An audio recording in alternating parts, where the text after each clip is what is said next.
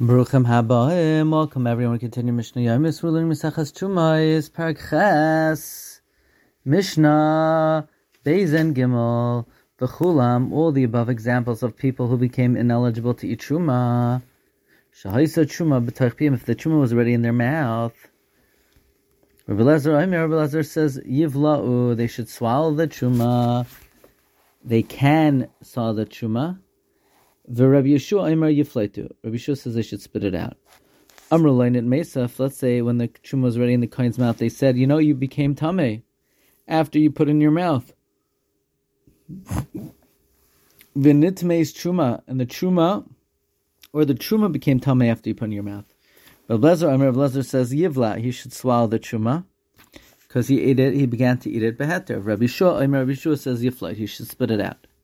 He has to spit it out. Tame ha'yisa, but if they said you were tame before you put in your mouth, tmei ha'yisa truma, or the truma was tame before you put in your mouth,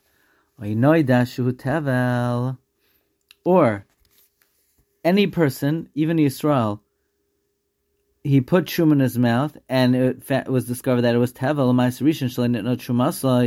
or let's say maaser it was discovered that the truma had not been taken, or maaser sheni v'hekdesh niftu, or maaser sheni, or hekdesh that was not redeemed, and it cannot be eaten.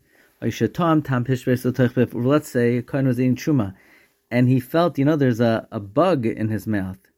So in all these cases, hareza yiflight, it has to be spit out. Because in that case, he wasn't allowed to put it in his mouth in the first place. Mishnah Gimel.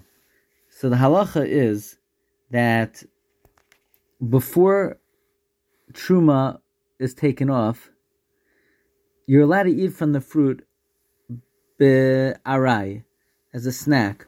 But once it's brought into the house, you can't even snack from it. Or once Shabbos comes, you can't snack from it.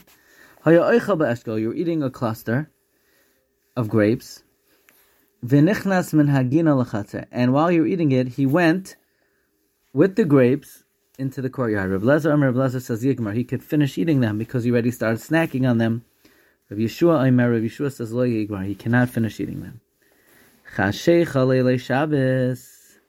If someone was snacking on the fruits Erev Shabbos, and it became Shabbos, Rav Yeshua, Amr Yigmar, Rav Yeshua says you got to finish the cluster.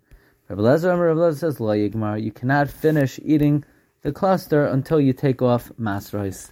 Wishing everyone a good